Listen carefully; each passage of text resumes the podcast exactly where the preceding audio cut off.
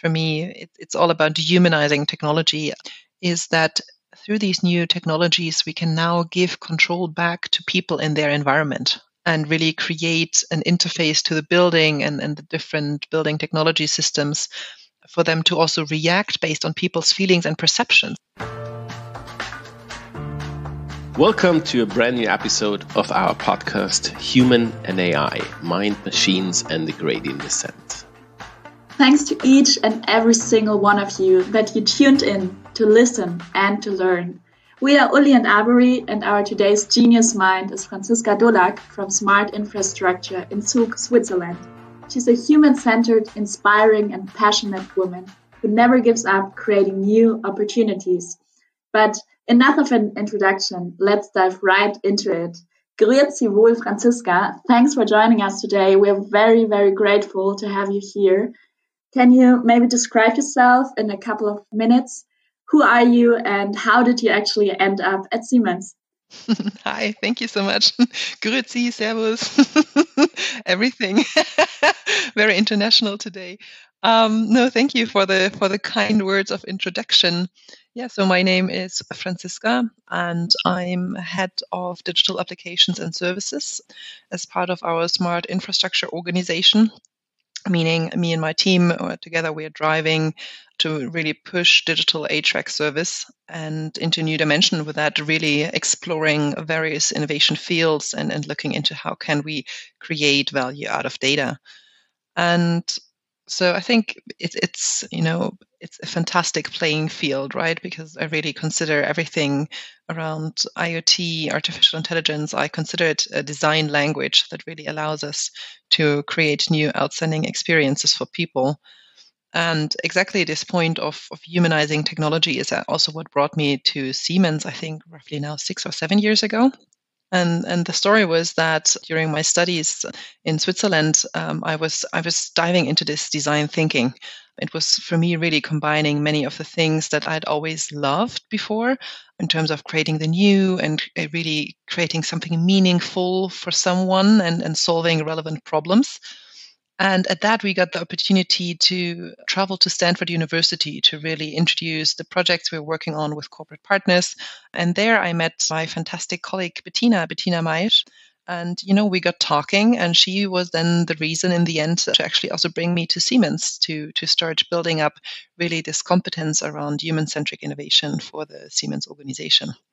But it's you just kick-started your new role, right? And so I, I, guess you know the usual process would be you know welcome, cheering everybody. You know maybe in, I don't know a little town hall or a team session, right? Is that how, how is the onboarding different, or is that you know hey we we are you know digital company anyway, right? We do that all via Teams or via digital toolings. Yeah, I mean that, that's definitely different. I think I'm in a bit of a lucky situation that I knew my team beforehand. You know, um, just the, all the all the people, and that helps at least. And maybe in a rush of foresight, um, we had kind of our first team workshop end of February before before the whole COVID really started uh, taking up uh, speed in in Europe. And yes, it makes it more difficult because you know I, I, like to look people in the eyes and kind of see, you know, where's it they're standing? Do they really agree with something, or is it just, you know, just saying something, you know, to to move on with the topic? And I think, yeah, that, that makes it a bit more difficult. But like I said, it's a bit of a lucky situation that I knew the team already in parts.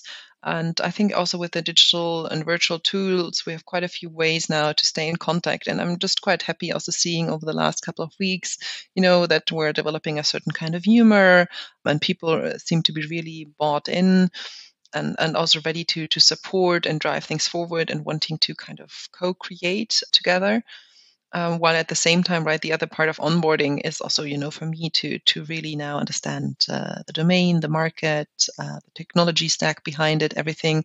I think that's a lot more difficult to be honest. Yeah as you say there are very difficult times right now. But do you see also opportunities or like positive impacts on innovation and the digital transformation in your field right now so I think when we look towards really virtual team collaboration, I think there has been huge advancements. Uh, it feels like things are possible now that you know we we used to talk about for for months and years, possibly even.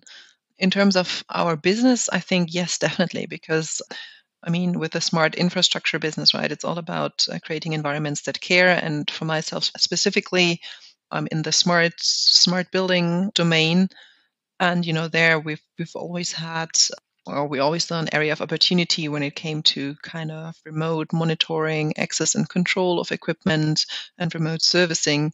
But also, you know, topics like um, in supermarkets nowadays, right? People counting and stuff, right? And uh, I see it in the supermarkets here a lot, you know, where they have some one or two people at the entrance really counting people and, you know, ensuring that all the processes are running smoothly, while at the same time there's technology to do that.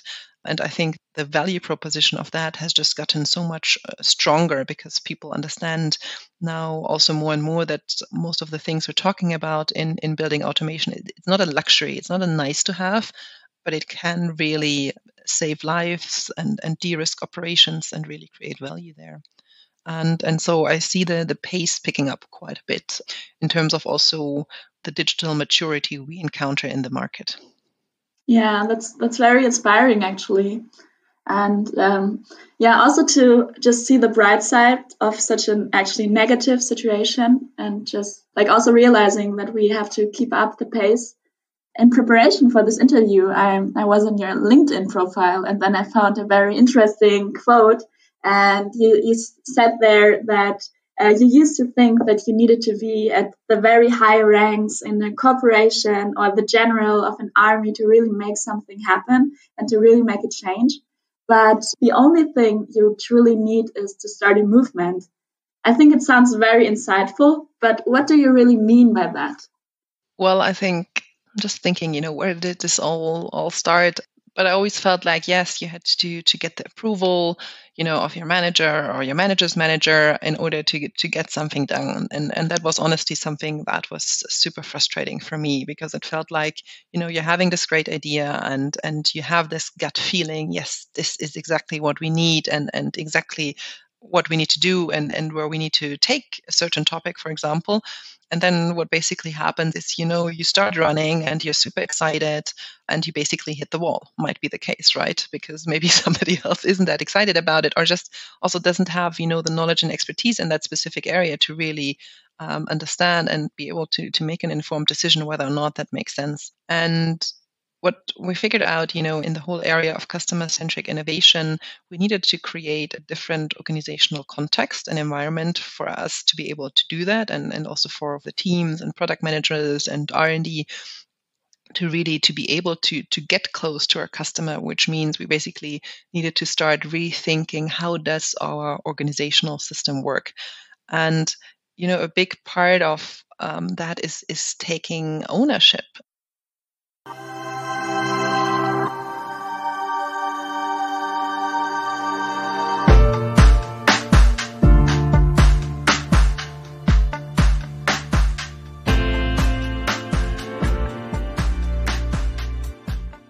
And you know what I figured out, and I think you mentioned it before, Arbery. Um, you know, year ago, roughly, um, in our Zug headquarters, we opened our innovation space Spark.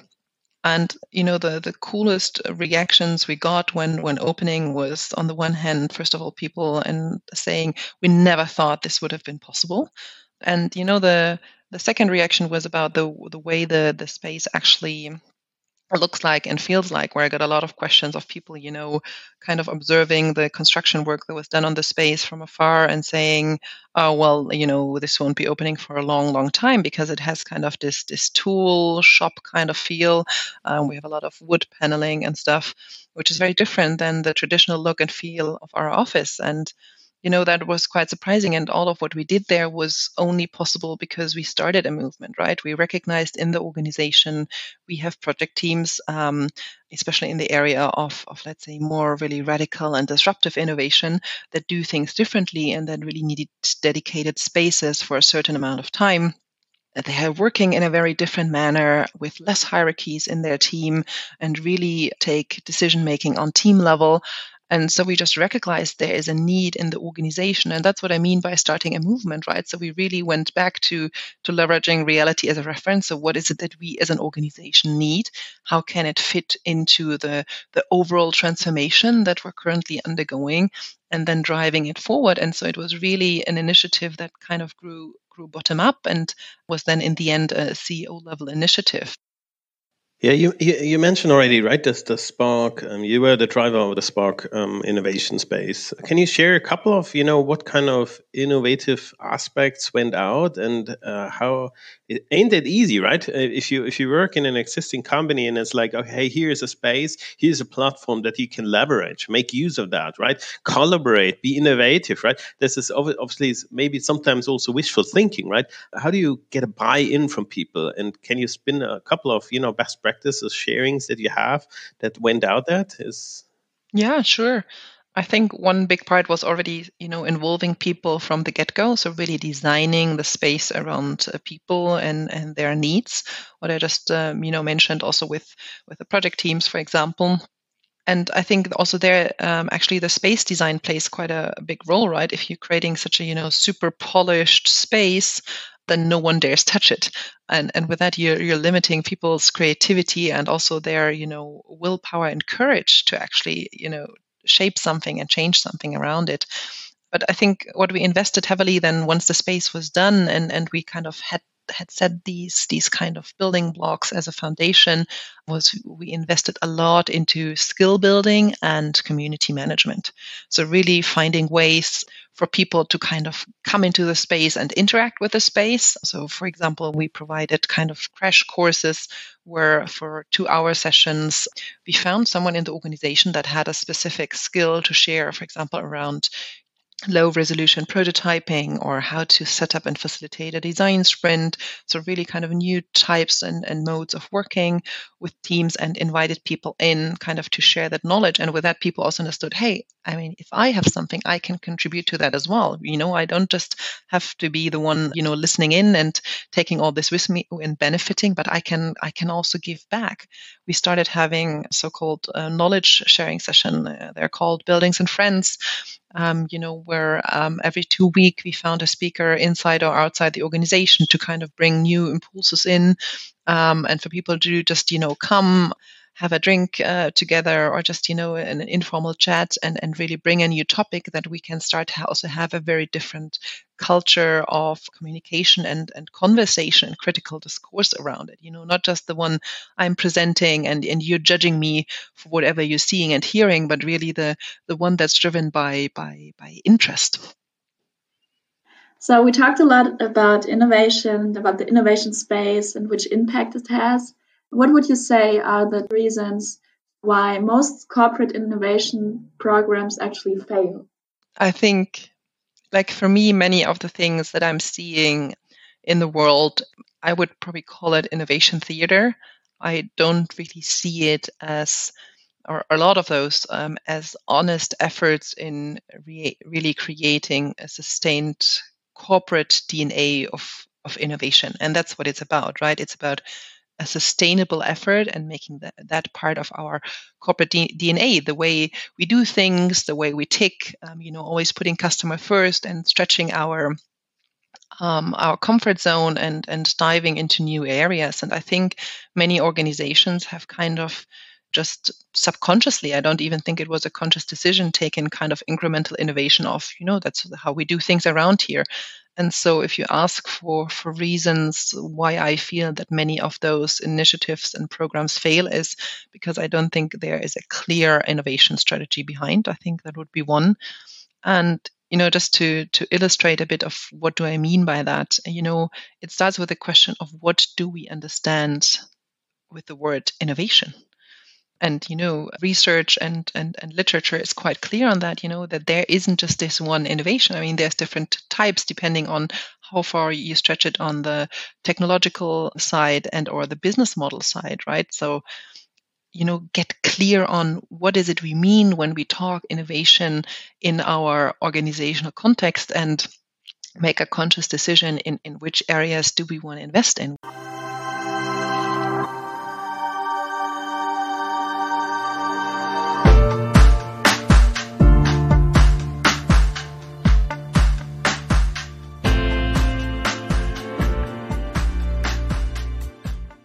So it's um, we have a similar aspect, right? So on, on the one side, we, we want to advance technology, right? Pushing you know the boundaries of what a technology can do. On the other side, obviously, you know, we also collaborated in the Siemens AI Lab yeah, with the former team, I guess, right?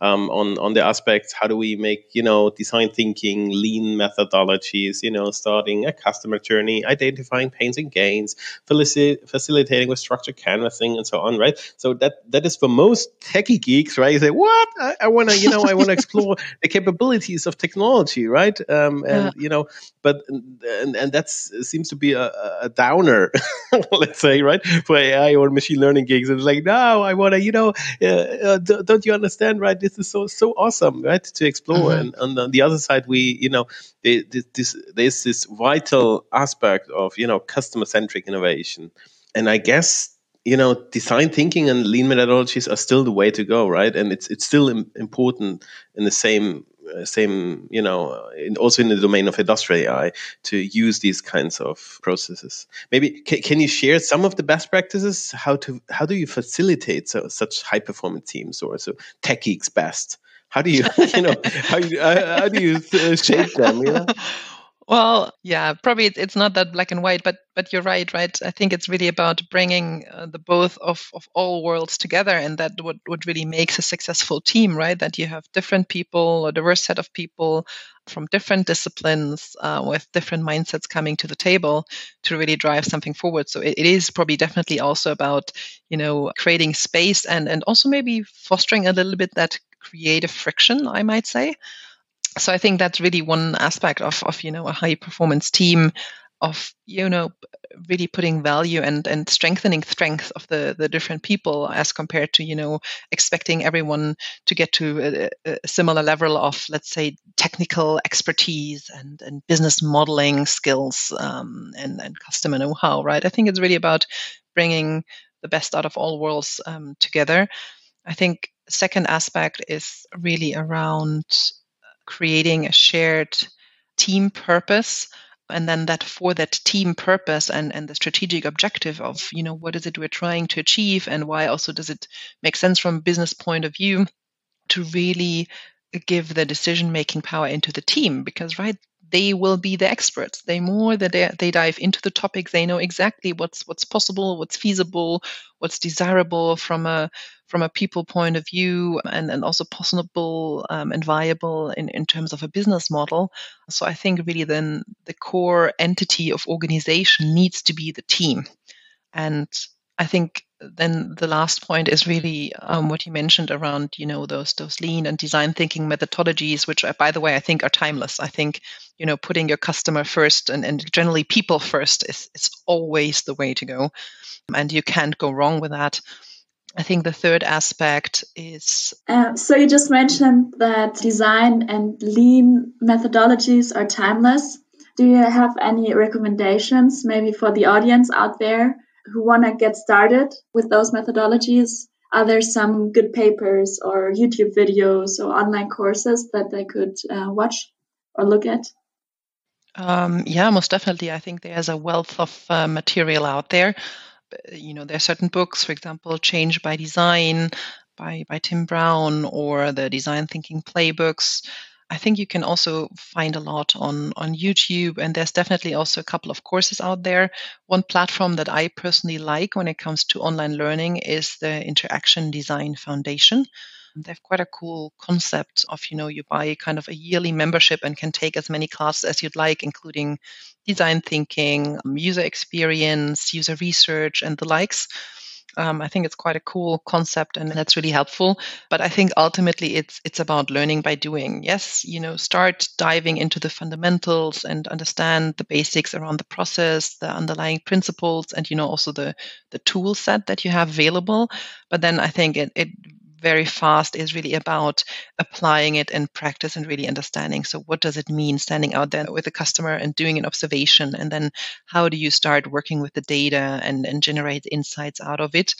And you know, there, I mean, you have various opportunities. If you don't have any corporate projects that you feel like, yes, I can join in and, and learn from that, I think there's a lot of opportunities and also, you know, more socially driven um, initiative of, of, let's say, also those those type of kind of impact weeks for design thinking, where you can apply as as a participant or possibly at some point even coach to really get into the doing and when it then comes to that you're thinking about okay how can i implement those processes technologies principles and mindsets in our organization i think the only recommendation i can give is you know don't bring in the different approaches. You know, in our organization, I recognized when I arrived, they're undergoing the whole kind of agile transformation with, with agile development um, and really those fast iterative cycles of, of prototyping, testing, uh, learning. And, you know, then I was coming in with this whole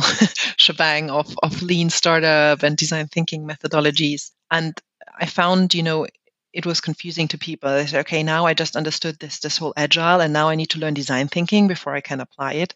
And that's really not about. So what we did is we kind of phrased it all under the umbrella of, of value creation because that's that's ultimately the goal right? I mean we want to create something valuable for someone and then basically really provided kind of the, the thought leadership and mindset to people. And we're starting to bring that in, into the teams and, and how we work on a day-to-day basis. And then just basically offering them the whole toolkit mixed out of all the different approaches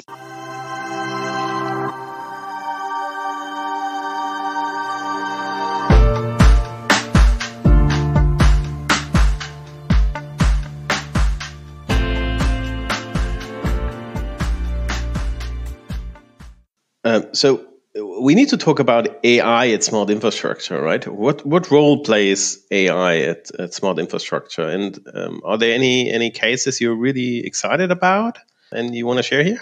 Yes, I mean, there's definitely a few cases I'm, I'm quite excited about. You know, so one comes when you look towards use cases and also new use cases emerging through these technologies, you know, of how we can uh, manage required energy loads um, in buildings, right? With, you know, not only people then, you know, living or working in this building, having a certain energy demand, but also now with kind of e-mobility coming in and, and fast charging of, of how can we manage that. And I think that's just a few things that, you know, just haven't been possible before of kind of the building also moving more and more into a kind of self-adaptive mode in a way. The other thing that I'm really excited about, and I think you mentioned it in the introduction, that for me, it, it's all about dehumanizing technology, is that through these new technologies, we can now give control back to people in their environment and really create an interface to the building and, and the different building technology systems for them to also react based on people's feelings and perceptions. And that's just something, you know, this is a total shift from uh, the way uh, where this industry is, is historically coming from. And I think here, uh, really new technologies and also specifically artificial intelligence is playing a huge role. Or, I mean, just consider the, the project that we're working on together with, with you guys on really the synth- synthetic uh, ambient sensors, right? Inferring data from, from the environment that is so much uh, less intrusive um, or obtrusive than we know in, in the past. And so, I think also now, now more and more it becomes uh, we get this opportunity to also really create value out of data, to to create meaningful experiences. Um, you were just emphasizing the aspect of humanizing technology. What do you actually mean by that? And what is the role of human in AI? Do you think um, AI is rather the problem or is it the, the opportunity? I think I think AI is, is definitely an opportunity, and uh, like with all technologies, right, we need to gain an understanding of you know what is the potential and and where can we da- take this and where can we create meaningful value and create new experiences for people and kind of redefine how how things work in a in a certain way and like all of those right i think there's there's a balance that needs to be found on you know in how far does it create value and and where where does it maybe go a bit too much and, and becomes too much. And so the aspect of, of humanizing technology is for me really you know when i started in this industry roughly three years ago we went to to talk to employees and tenants in various office buildings around the globe you know from really like super smart buildings to kind of normal average type of office buildings. And especially in the super smart buildings what people were basically telling us is that they feel as a slave towards technology they really felt like what everything they're doing is they're continuously feeding this technology, these robots, but they weren't, you know, what is it that I'm getting out of that? You know, people were really, really overwhelmed. The, the interaction, you know, wasn't meaningful. It wasn't easy to use. It, it wasn't intuitive. And I think that's really where this aspect of humanizing technology comes in, right? It needs to serve the people and not the other way around. It, it can't have kind of this this kind of, uh, in German you'd say, Selbstzweck. Um, it really needs about, once again, you know, solving a relevant problem for someone and changing something for the better. And otherwise, maybe the, the old solution is just just fine.